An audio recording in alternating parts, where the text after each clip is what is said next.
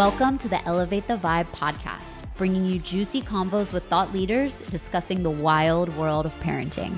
So, when we're in a fight or flight situation, our brain communicates that we are in that situation and then we'll respond as we are. When you have OCD like I do, there's misfires there. So if I am in an OCD cycle, my brain is explaining that I'm in a fight or flight situation when I'm really not, but it's mislabeled as one in my brain. And so I'll get that physical response of like, I'm in trouble and it's life or death.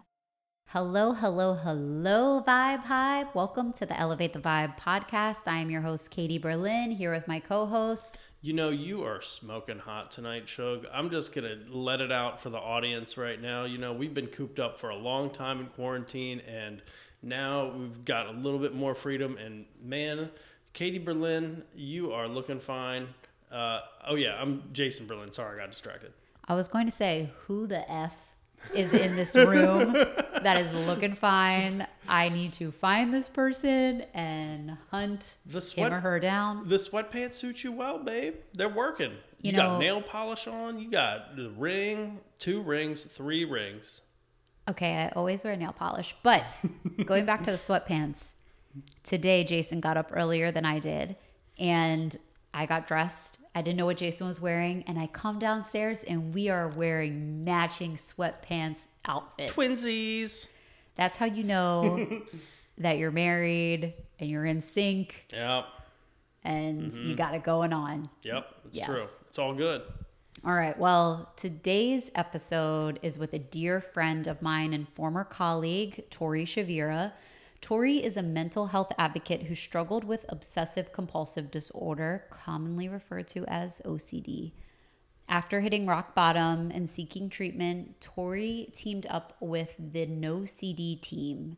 NOCD is an organization that offers online therapy for obsessive compulsive disorder, which can be a pretty severe, it can be prevalent and very misunderstood mental health condition. Now, you and Tori worked together for a while, right? Tori and I worked together. And during the time that we worked together, I actually had no idea she was going through what she shares. Yeah, that's wild. In this episode today. So, you know, mental health doesn't always look like on the outside what we may be feeling on the inside. And of course, you know, we're not doctors here, but if you are struggling, no matter what type of mental health you might be struggling with, or not struggling and just need someone to talk to. Tori does give a lot of great resources today, and of course, there you know it's always a quick Google away if you need something. But don't over Google away because sometimes Google docking is not the best thing. But right, yes, I would definitely say you can find great info in the show notes from Tori today. There you go. So she is definitely wealth of information, someone who has dedicated herself to helping others that are looking for help, seeking treatment, and this conversation helps to remove the stigmas associated with mental health and obsessive compulsive disorder. So, Vibe Hive, let's welcome Tori to the show. Tori, welcome to the Elevate the Vibe podcast. Can you please introduce yourself to the Vibe Hive audience? Yeah, so I'm Tori. I live in LA, Los Angeles and I am a mental health advocate and I've, you know, built my platform on advocating for mental health, specifically OCD recovery.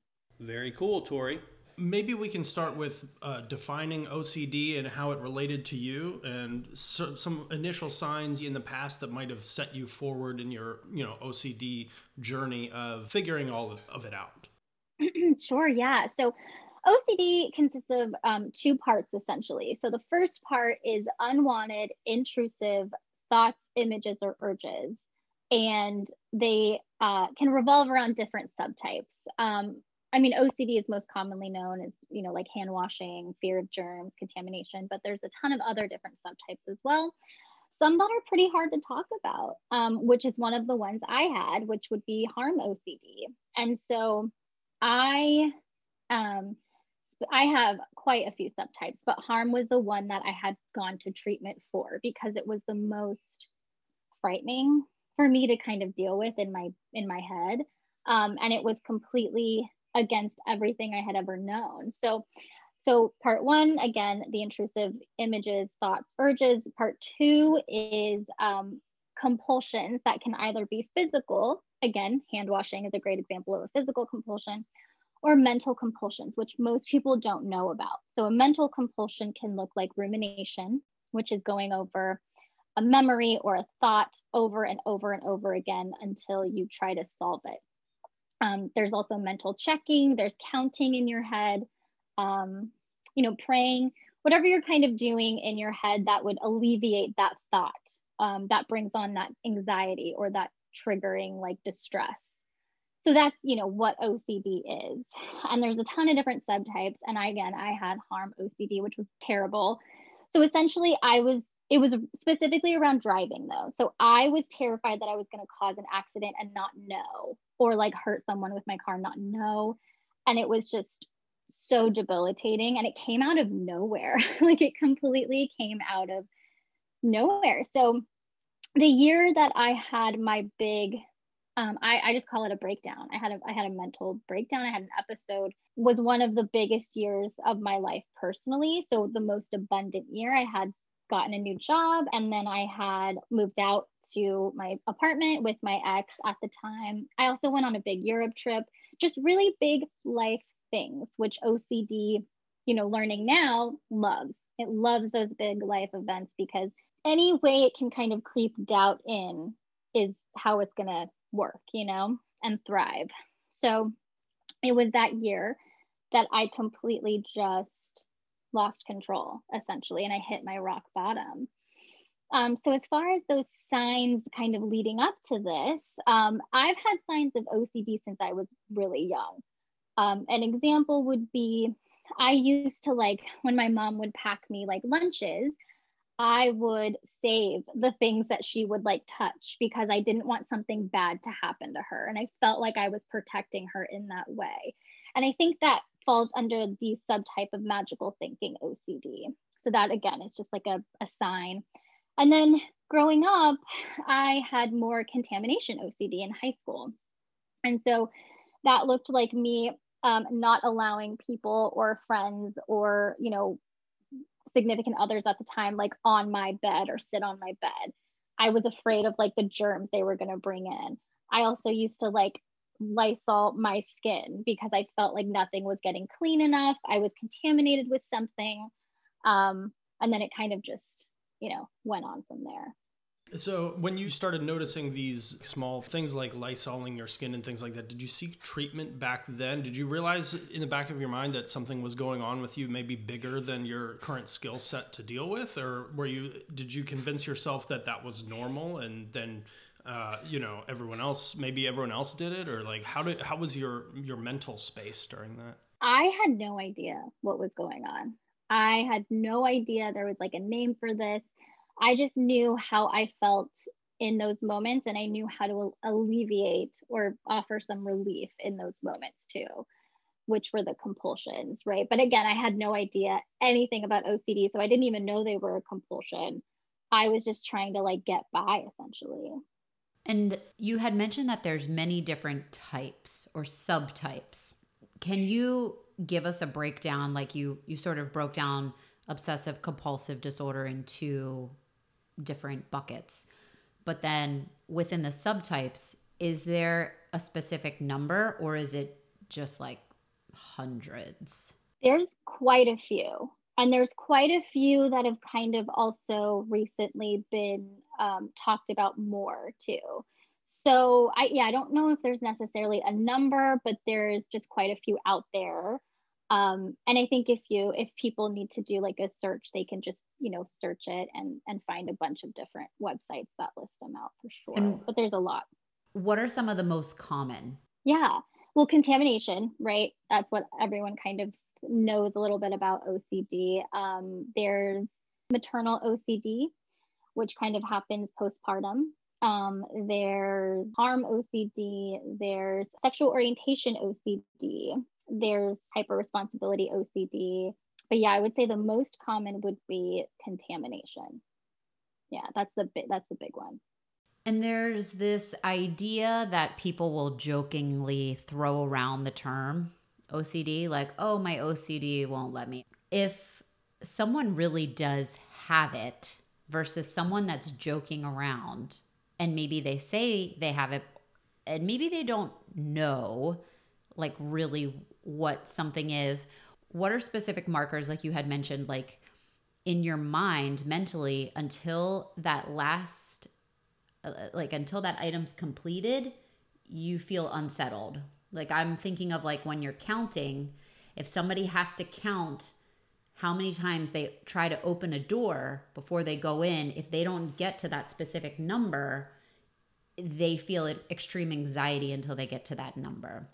So, are there certain markers where it's like, okay, maybe I am a germaphobe, but I don't have an obsessive compulsive disorder around contamination? So, like, yeah, yeah, where does that line lie? Yeah. So, with, um, you know, the World Health Organization labeling OCD as the most, uh, one of the top 10 most debilitating disorders. Um, when you have OCD versus being a germaphobe, it does cause an extreme amount of anxiety, but it, it's debilitating. So essentially, when you have OCD, there's a little bit of misfiring going on. The part of my brain, which we all have, right? So it's our fight or flight programming. So when we're in a fight or flight situation, our brain communicates that we are in that situation and then we'll we'll respond as we are. When you have OCD like I do, there's misfires there. So if I am in a such an OCD cycle, my brain is explaining that I'm in a fight or flight situation when I'm really not, but it's mislabeled as one in my brain. And so I'll get that physical response of like I'm in trouble and it's life or death kind of thing. And would you feel that every time the situation arose, like every time you would drive to work, or is it every couple times, or like could you feel that sensation coming? So there is this, um, there is, you know, I was severe at this time. So yes, it was, um, it was all day, every day for me. So, and that was for about eight to 10 months of just constant I was at a 12. Like from the moment I woke up, woke up to the moment I like fell asleep, I was at a 12. Um, and yeah, so I was pretty severe at this time. But I will say though, there's other, there's other, um, I guess, a scale essentially where you don't have to be as severe. So with other subtypes, you know, throughout my life, I wasn't at a 12 though. So it kind of just depends on where you are and you know what you're what you're dealing with. But I was really severe at that time. So it actually got to a point where I had stopped driving because I just couldn't risk it and I couldn't I couldn't spend the time to ruminate anymore because that was my biggest compulsion was ruminating over like my drive home. Were you able to Uber or no, not get in a car at all? So no, no, no yeah. Because so it's a control. I, it's part of having control, then, right? Exactly. Yeah. So here's where it started to affect my life in a very negative way. So I was with um, my ex at the time, and we lived i would say like in the morning traffic like in maybe 45 minutes an hour away. Um so i i had to have her drive me to work and then she would go home which was like another 45 an hour and then she worked maybe 10 minutes away from our our work. So that i like was having her essentially enable me now knowing the terminology. But it that took a toll on our relationship and i was spending like $80 on an uber like to go home from work. And I was also um, kind of, you know, when you have OCD, you're kind of, again, you're in fight or flight mode. So you're a little sneaky with your reassurance. And so I would get rides to South Coast from another coworker. And I would just like say, oh, we carpooled today, which we kind of did, but like that wasn't the reason why you know i was just terrified to drive. So yeah i was spending endless amount of money on ubers and and it was pretty bad. Oh man. Now in your worst time can you walk us through like what a day in the life of your mind was like when it was extremely difficult and debilitating? Like from the moment you woke up until when you were actually driving until you're at work and then you go home and go to sleep at night? Sure. Yeah. So I so from the moment I woke up, you have and and the OCD community knows this. You have a split like 2 minute like period, where nothing is like there. Your thoughts are clear and you're you feel normal, I guess, or like I felt like I didn't have anything going on. And then it like hits you really fast to where you go from a 0 to a 12. And it, your your brain is my brain was just flooded with um the rumination of like okay, well I drove home yesterday or 2 weeks ago or a month ago. Like am i sure? Like did i stop at that stoplight? Like i don't know. So it's just replaying things over and over and over again in hopes that you can like remember or solve uh, solve it with just this one thing that could add to it um and then there was other things that came in of like you know the shame that's associated with it of like okay well i need to find a ride to work today and I, I'm exper- like I have so much shame about it because I'm embarrassed of what's going on, but I don't know how to tell anyone what's going on. On top of being scared and terrified of the thought of like, what if, you know, what if I had hurt someone and just don't know, you know? So it's all just so much and it's so consuming and it's just so torturous. It's like your worst fear just replaying over and over again in your brain. So then at what point were you like, this is enough? and I need to get help. I need treatment for this? It took me a little while to get to that point, to be honest with you. I had, um, I was definitely using not the healthiest coping mechanisms to, to you know, deal at the time. Um, and I had expressed to my, the, the people closest to me, I think I need help. I think something's wrong. Um, and I found I found an article on um, it's a website now called madeofmillions.com and it's a fantastic website and resource. But I found an article about um, like driving OCD and hyper responsibility OCD and harm OCD essentially because they all are kind of overlap and with that subtype at least. And so I was like, wow, this sounds like what I'm going through. Like this sounds like something. Um, and also i was just at, at my lowest point and it was a really dark and scary time for me of what what how am i going to get out of this hole like i don't i didn't see an end to it so i i knew it was getting really dark and really scary for me and i just didn't want to put my family through anything too hard so i reached out and then i asked my mom also for help and i was like hey I think I might need to be like admitted into like a psych ward or an inpatient program. And, you know, I come from immigrant families on both sides. And so that's mental health is just something we don't talk about. We just work hard and then we that provide for our family. So we had the conversation of like, how are you going to pay for this? How are you going to explain this gap on your resume? How are you going to explain this to your employer? and I didn't have answers to those questions. So I just was like, okay, I guess that's a no. I guess I don't have a choice to like do that. It's not an option for me. Um, like how am I going to pay my bills? You know, all of those those questions. And so um, I ended up just luckily being my own advocate and researching outpatient programs or even just therapy and just researching more about OCD, which like led me to treatment.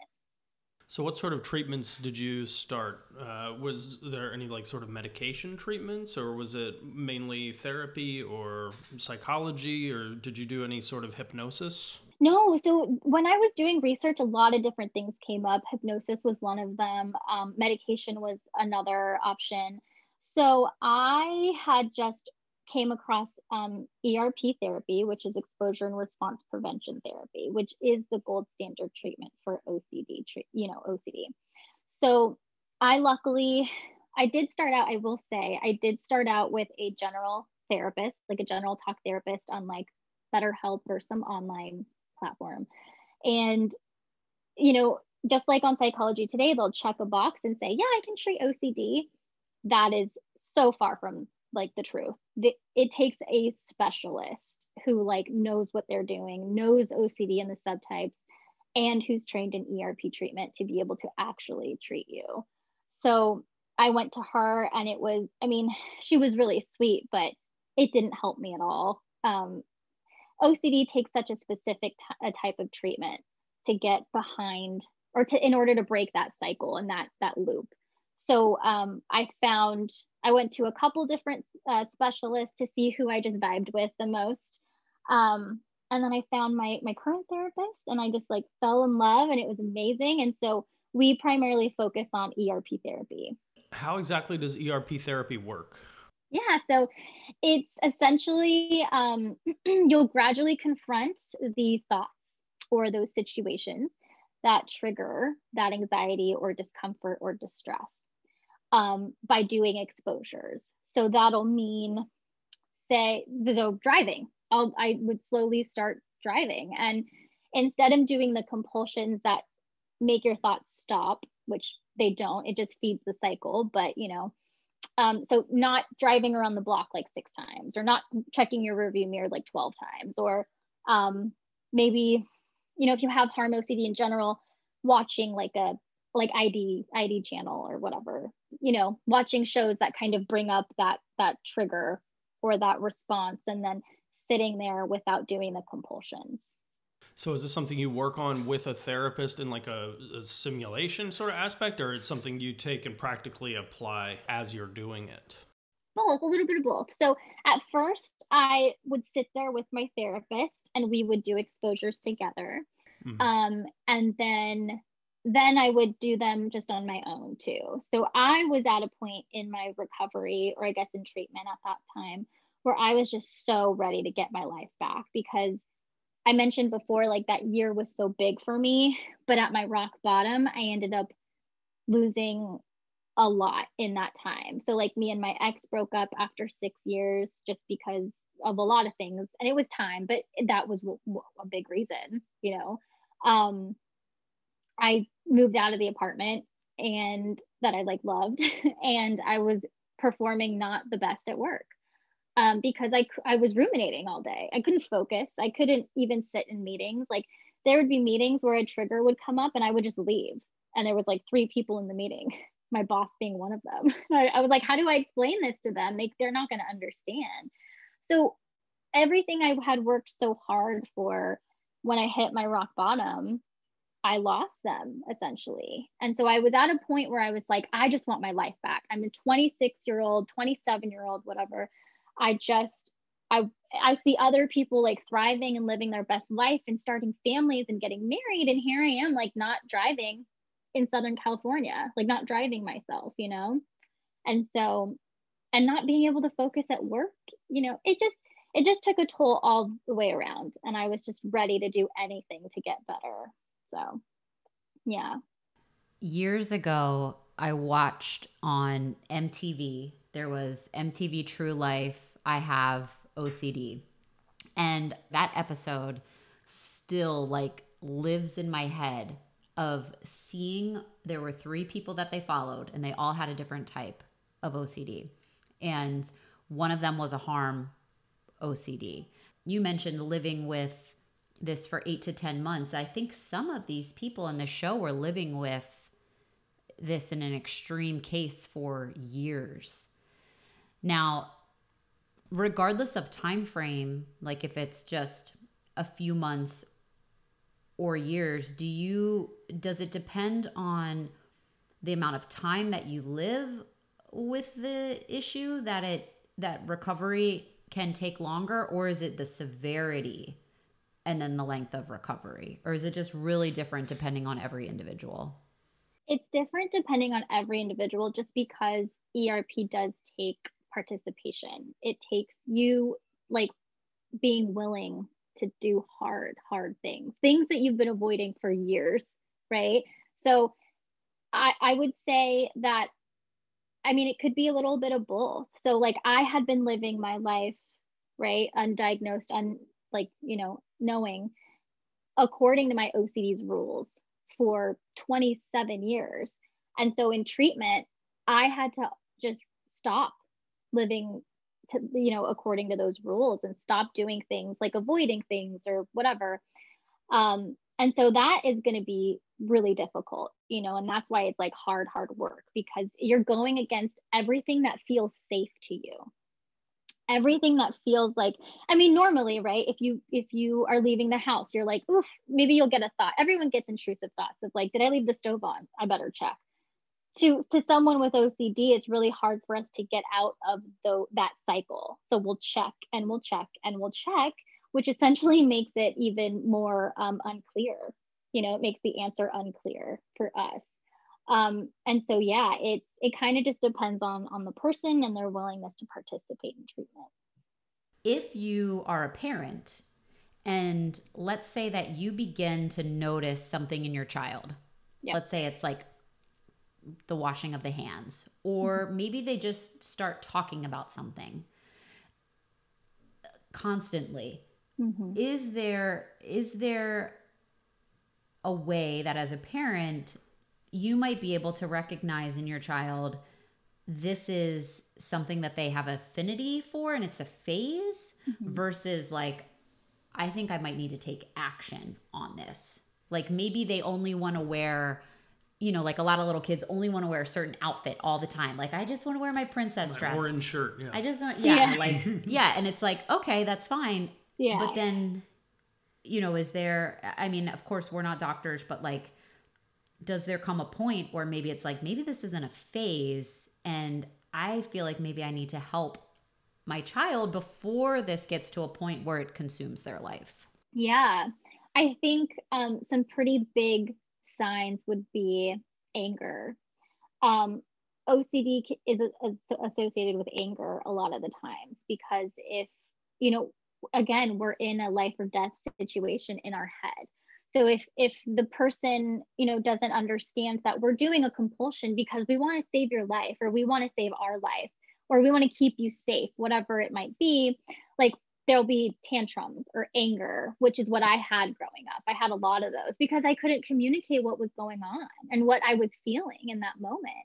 So I think anger and tantrums could be a really good um, indicator or that unwavering of like, I cannot leave unless I complete my compulsions. Um, or again, reassurance seeking. So reassurance seeking is looking like, did I did I turn off that stove? Like, did you see me do it? Are you sure? Are you sure? Can you check the like uh what is it? Ring and make sure the house isn't on like can you check? Reassurance is just asking those kinds of questions like over and over and over again to the point where it's like, I told you like once or twice or three times. That should be enough. But with OCD, it's just never enough. Never enough. They call it feeding the monster. And it's like reassurance seeking compulsions, they just all feed that monster. So did your parents notice if, uh, you know, when you were going through some of these things at your 12 stage, like, did they reach out to you and say, hey, Tori, you know, something seems a little off. How are you feeling? Or was it more like you were masterfully masking what you were going through? A little bit of both. So I, um, at work, I was, you know, like Katie said, I was masking the whole time, um, which I'm really good at, which people with OCD are actually really good at. Um, you know, will be sneaky with reassurance and we'll get it out of you in a very seemingly organic way, effortless way, or um, or we'll hide our compulsions, um, which I didn't really have a lot of physical compulsions, so that wasn't really a thing for me. It was a lot of mental compulsions. Um, but at work, I was definitely masking because I I liked that job and I wanted to do a good job and I liked the people there um, and I wanted to thrive there. Um, but at home, I was living at with my ex in our apartment. So I wasn't living with my parents at the time, but they did know something was wrong. Like something was really, really wrong. I stopped answering phone calls. I stopped leaving my apartment. I would just sit there and ruminate whenever I wasn't at work. Um, and so, you know, my ex also noticed at the time, like something's really wrong here. And she thought too, like I had went to um, the store with my parents. I had made them come and pick me up and take me to the store because I wasn't driving.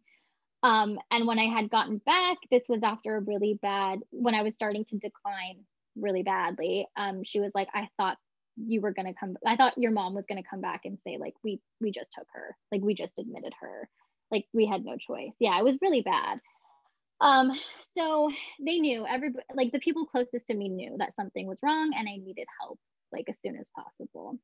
Now, the work that you're doing currently, I'd love for you to talk about that, the organization that you're working with, yeah. and share more about the services that they offer and how you you know intertwine with that with all that you're doing yeah, so it's so interesting how it's come so full, circle. So I'm a, like big in like spirituality and like manifesting and and you know that world.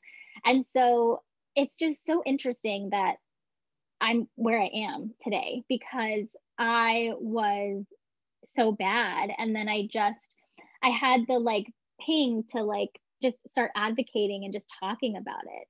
Because I was like, well, if I'm going through this and no one knew knows like no one would have ever thought i was going through something like this there has to be other people who are feeling the same way and who are just as scared and lost as i was. And so i had just started advocating you know using my personal instagram and i met some other amazing advocates who i love so much.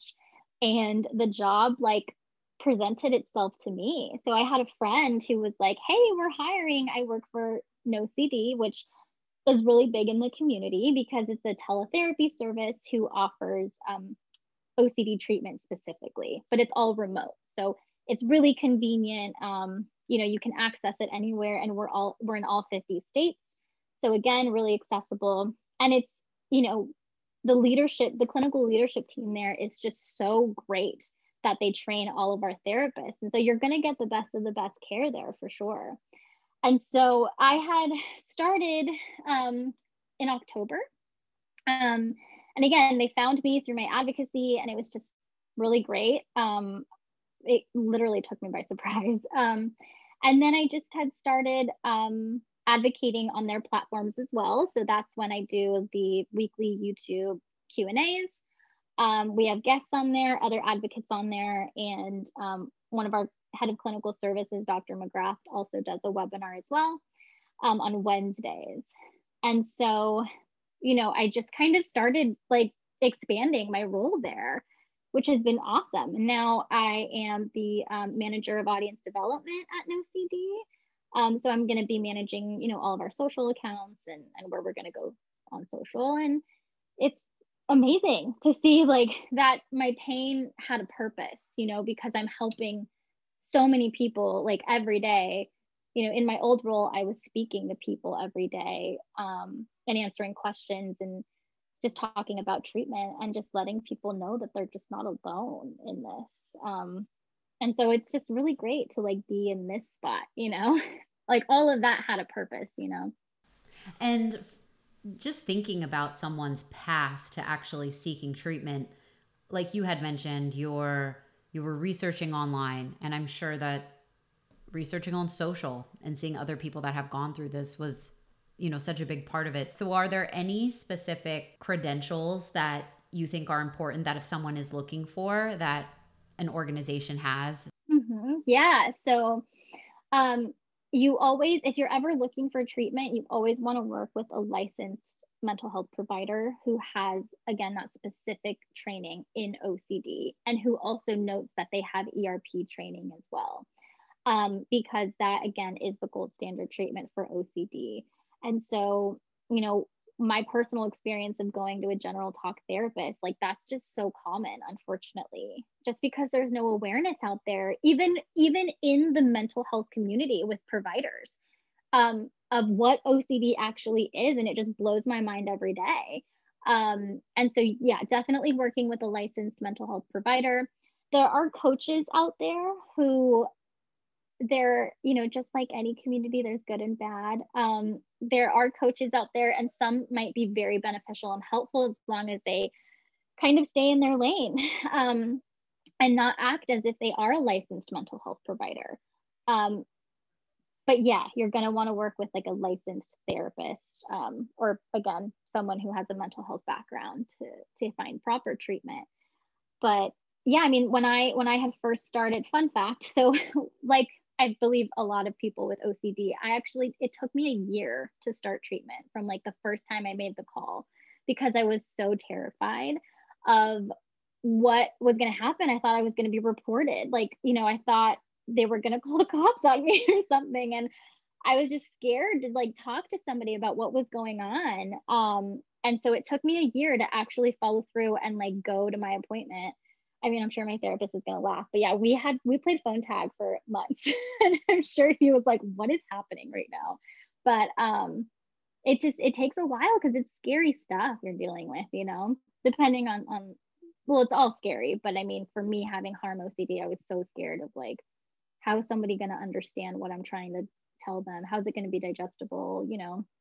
And so as far as too, as far as social credentials or or how you know some a page is a legit essentially. Um again i mean any anywhere someone's going to say i can cure your ocd in like four days i don't think that's where it is. I don't think that's it. So yeah. What are some of the average expected timeframes of of treatment and maybe not like a remission? Because I, I feel like it's probably something you always live with but it's you're just having better tools to help manage it versus being quote unquote cured? Yeah. So unfortunately, there is like no cure right now for OCD. It is something that you're just going to live with and learn to manage um, better. And so, as far as an average, though, I don't. I'm not sure if there is one. Um, for me, it took me maybe a year to finally feel like I've gotten my OCD under control, that it's manageable. Um, but I've heard of stories that have taken multiple years or you know longer. It just kind of just depends again on the severity and the willingness to participate in those exposures. Um, but yeah, it's it took me maybe like a year to get back. But again, I went in with like the determination of like I'm to get better. I'm to figure this out and I'm to get my life back. So, yeah. And what are some of your favorite resources that you would point someone to if they were considering, like, hey, I have somebody that I think maybe would need this, or I myself am looking for help? Like, where are a couple good places to start? For sure. So, of course, um, nocd.com is an amazing resource because we have blogs on there written by therapists and just firsthand experiences and also just educational pieces on what this subtype looks like, right? So, what does relationship OCD look like? And it's a whole article about that, which, if you're looking to, you know, ask for help, that's a really great way to do that. If you are like me and couldn't put what is going on in your head into words, printing out an article or sending a link um, to a friend or a loved one, and it's like, hey, I'm experiencing this. Like, I need help. Um, that's a really great way to do that. But also, um, the International OCD Foundation, um, it's iocdf.org. That's fantastic. Um, they have a list of providers um, that you can try to look for in your area. They also have just amazing resources, um, not only with OCD, but with related disorders as well. So, like body dysmorphic disorder or trichotillomania um, and then madeofmillions.com that's the that's the website that i found my first article and that's what helped me you know guide me here. So i love that one. That's my favorite. And if you could leave the audience with a key takeaway what would you want to impart on them? Recovery is possible. You can totally recover from this. You don't have to live your life according to ocd's rules um, I know it feels really hard and like that wouldn't be something that you can accomplish, but recovery is possible. ERP worked for me and it completely changed my life. Um, and also, I mean, you're not alone. You're not alone at all, ever. And where can everyone find you? You can find me on my Instagram. It's just at uh, T H E Tori Shavera. So at the Tori Shavera. Um, also on NoCD's YouTube channel. So if you just go to YouTube, it's just NOCD. I do a weekly live Q&A there. And um, I also, you know, manage NoCD's YouTube, or I'm sorry, Instagram as well. So it's just um, treat my OCD on Instagram. And on the weekly Q and A's, what's what are some of the different topics that maybe someone could expect to have that discussion around? Oh yeah. So the we kind of cover everything, but we cover pretty much just how treatment went for us. Um, me and a, another advocate, Kyle, he's like one of my good friends. I love him. Um, so we just essentially answer questions from a peer perspective, um, our personal experience, how we're doing now, how we manage it every day and thrive with our diagnosis. Um, and yeah, so it kind of just goes all over the place, which is great though, because we get a lot of good, good questions on there. So then, if anyone that's listening to this now, they could tune in and potentially have the opportunity to ask questions if needed. Yes, yes. We can take as many questions um, as you want. And yeah, it's, it's great. It's a great resource and everybody's welcome. We love everyone there. That's awesome. Yes, and thank you. And thank you for all of those resources for the audience. We will link them in the show notes so that they have access to everything, including Yay. where they can find you and those weekly Q&As. Yay. And we thank you for coming on and sharing this journey. It's awesome to see you thrive and step into this and be an advocate to help so many other people. Thank you so much. That means a lot to me. I really appreciate it. Thank you both for having me. Oh, I love it. So yes, it was our our pleasure. Thank you, Tori. Thanks for helping us elevate the vibe. All right. Hey there, Vibe High babes. If this podcast has brought you any value, please rate and review on your favorite listening platform. And if you're feeling really generous, share with a friend. Visit us at elevatethevibe.co for show notes on this episode and previous episodes. This podcast is intended to educate, entertain, and inspire. It is not intended to diagnose, treat, or substitute for professional medical advice please consult your healthcare provider with any questions you may have. And as always, thank you for joining us to elevate the vibe.